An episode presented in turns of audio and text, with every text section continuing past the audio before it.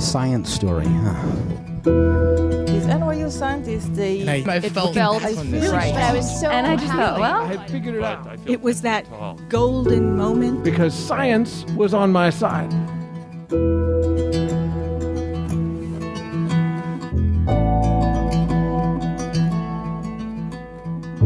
Hey everyone, I'm Ben Lillie, and welcome to the Story Collider, where we bring you true personal stories about science. This week's story is from Brion Randolph. It was recorded in March 2016 at the Atlanta Shakespeare Tavern in Atlanta, Georgia, as part of the Atlanta Science Festival.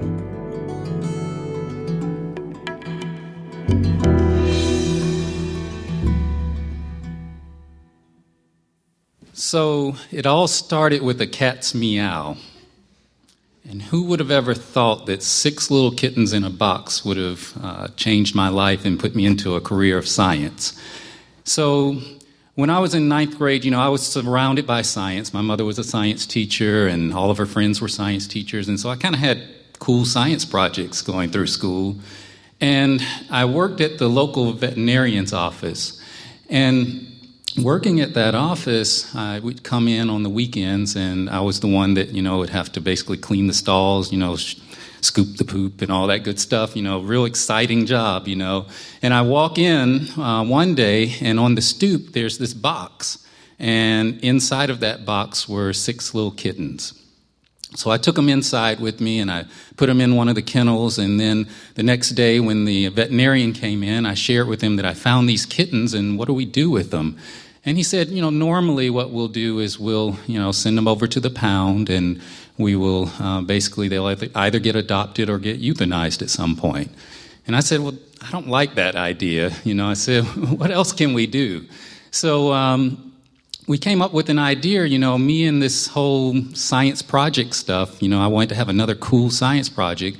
And so we came up with this idea that we would take those kittens, we put each one in a different kennel, and we would feed them different types of food. So we had like Walmart brand and Purina and then Science Diet that he sold at his office, you know, that was the, the superior food. So, um, so we did that, and he taught me things like how do you determine a healthy kitten that's growing like it should. So um, we weighed the cats, we looked at their coat quality, we looked at blood work, and long story short, I ended up as a ninth grader putting together a book that big where I wrote up this project and did a science project that took me all the way to the state finals and then to the South Carolina Junior Academy of Science where I got to do my first oral presentation. And of course, I was nervous about all of that, but man, what an experience because who knew that that would then lead to later in life all the things that I do, all the presentations and so forth that I get to do.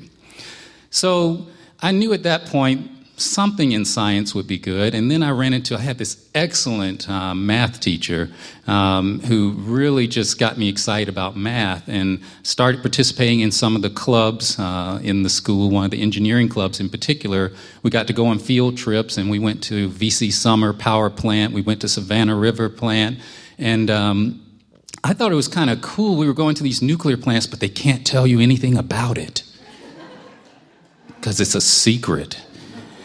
So I decided to go into nuclear engineering. So, so I went to the University of Tennessee and, um, and majored in nuclear engineering, and I'm going through this curriculum, which is really focused on, you know, how do you make nuclear power, um, also about uh, waste management and things like that. And uh, this physician comes over to us one day and gives us a lecture about the physics behind medical imaging. And a lot of that had to do with like PET scans and uh, CT scans and all the different imaging that they do in people who have cancer, for example. And so um, the interesting thing about that is I approached him and he said, Why don't you come over and just volunteer? What I didn't know is there was an ulterior motive here. But I went over and I volunteered with him. And uh, in the department, he started putting me with, he did two things. He put me with one of the PhD scientists, and then he also, who was doing a lot of algorithms and calculations and things, which was right up my alley. Um, but he also put me with the technicians who were doing the scans.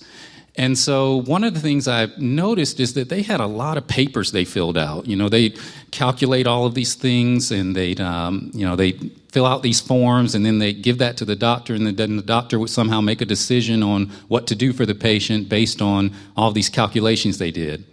And I sat there, kind of as an engineer, going, "Really, hand calculations? I mean, you know, there's Excel spreadsheets, there's macros you can do." So, you know, I took all of that and I made these spreadsheets and macros so that the text would plug in the values and it would spit out this report for them that they could just give to the doctor. And they just thought that was amazing. So the trade off was they let me start seeing patients with them. And so I started learning how to do bone scans and how to do PET scans and, and all from a technician perspective. And uh, one day I remember that I was doing a bone scan with the tech. The tech stepped out the room, and the guy on the table goes, Hey, hey, kid, hey, um, you want to try some shine? and uh, so, you know, I kind of looked at him, Excuse me, excuse me, you know, I was in Tennessee. Um, so he goes, Moonshine, you know, moonshine. My buddies and I, we make it. It's up in the hills, but shh, you can't tell anyone about that. He's like, I've got some out in the truck if you want to try it. So um, I didn't try it. But uh, long story short is later that day, I had started going to the tumor boards and things at the hospital. And this man's case came up. It turned out he had metastatic prostate cancer, and that's why he was getting a bone scan. And um, and it was kind of cool for me because um, you know they're talking all the doctor talk in the room about this patient and what they're going to do, and and I'm thinking, I bet they don't know he he makes moonshine. so, um, you know, so that kind of hit home with me because I started thinking, man, I really, it's kind of cool to understand like how that machine works, but it would be even cooler to, to be able to put that man's story together with the machine. And so I sat down one day with uh, Dr. Smith and I told him that, you know, my experience and how I enjoyed all of these things. And he kind of looked at me and said, You know, you're turning to the dark side, right? And I didn't quite understand it, but basically, what he was telling me was that I really wanted to do medicine and be able to put all of that together. And so I took that from him and stayed and did my master's degree. He um, sat on my thesis committee with me and eventually then ended up applying and going to medical school. So then I get into medical school and I'm going through these rotations, and I think, well, naturally, nuclear engineering, then I should probably be a radiation oncologist, right? So I um, do a d- bunch of rotations in radiation oncology, and um, and it was okay. I mean, I enjoyed it. But then I got on my medicine rotation, and I had this resident that was absolutely amazing. I mean, he just taught you everything, and he, he just seemed like he knew everything. And, you know, in medicine, the cool things don't really happen in, in the day, it's at night. So, as a medical student, you didn't have to take call at that time, but I decided I would um, because I would learn more. And so I stayed the night, and they didn't even have a call room for me to really stay in. So I had a makeshift little cot that I made, and, and then every time he got called out for something to the ER or whatever, I went with him.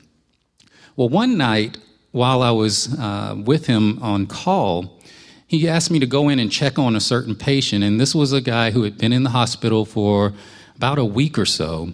And we're at the VA hospital. And he uh, had lung cancer. And he was pretty sick. And so I just sat there. When I went in to check on him, I, he asked me to sit down for a minute. I sat down and I kind of talked to him for a while. And I don't remember his whole story, but what I do remember is that he told me, you know, that I'd really, I'd really like to just go outside. I haven't left this room in like over a week. And I said, okay, you know, I'm naive, I'm a medical student. Yeah, we'll do that. So I go out and I tell the nurses that, and they're like, um, no, you won't do that. Um, this man has IVs, he needs antibiotics, you know, he needs oxygen. We can't do that. So I was persistent, though. You know, so uh, over the next couple of days, I kept approaching different nurses and asking them if they would, you know, help me out and take this man outside. And so finally, I found one who, who one nurse who agreed. And so we got him in a wheelchair, and we uh, we rolled him outside to the front of the VA hospital. And much to our surprise, he stands up on his own. turns and looks at the American flag, gives us a salute, then sits back down in the chair and says, That's all I needed. So we took him back inside, and the next morning he died. But that moment told me I needed to be an oncologist. Because what I realized was that I could help someone no matter what their situation was. And so today, I get to give cures to cancer, I get to look at new drugs through research, and sometimes I just get to hold someone's hand. Sometimes I have to see them take that last breath. But I know their story, and I've been there with them. So, science for me has brought hope and the ability to deliver hope every day to people that I encounter. And whether it's rescuing six kittens, or whether it's giving out a new cure, or simply a salute, that's what science means to me. Thank you.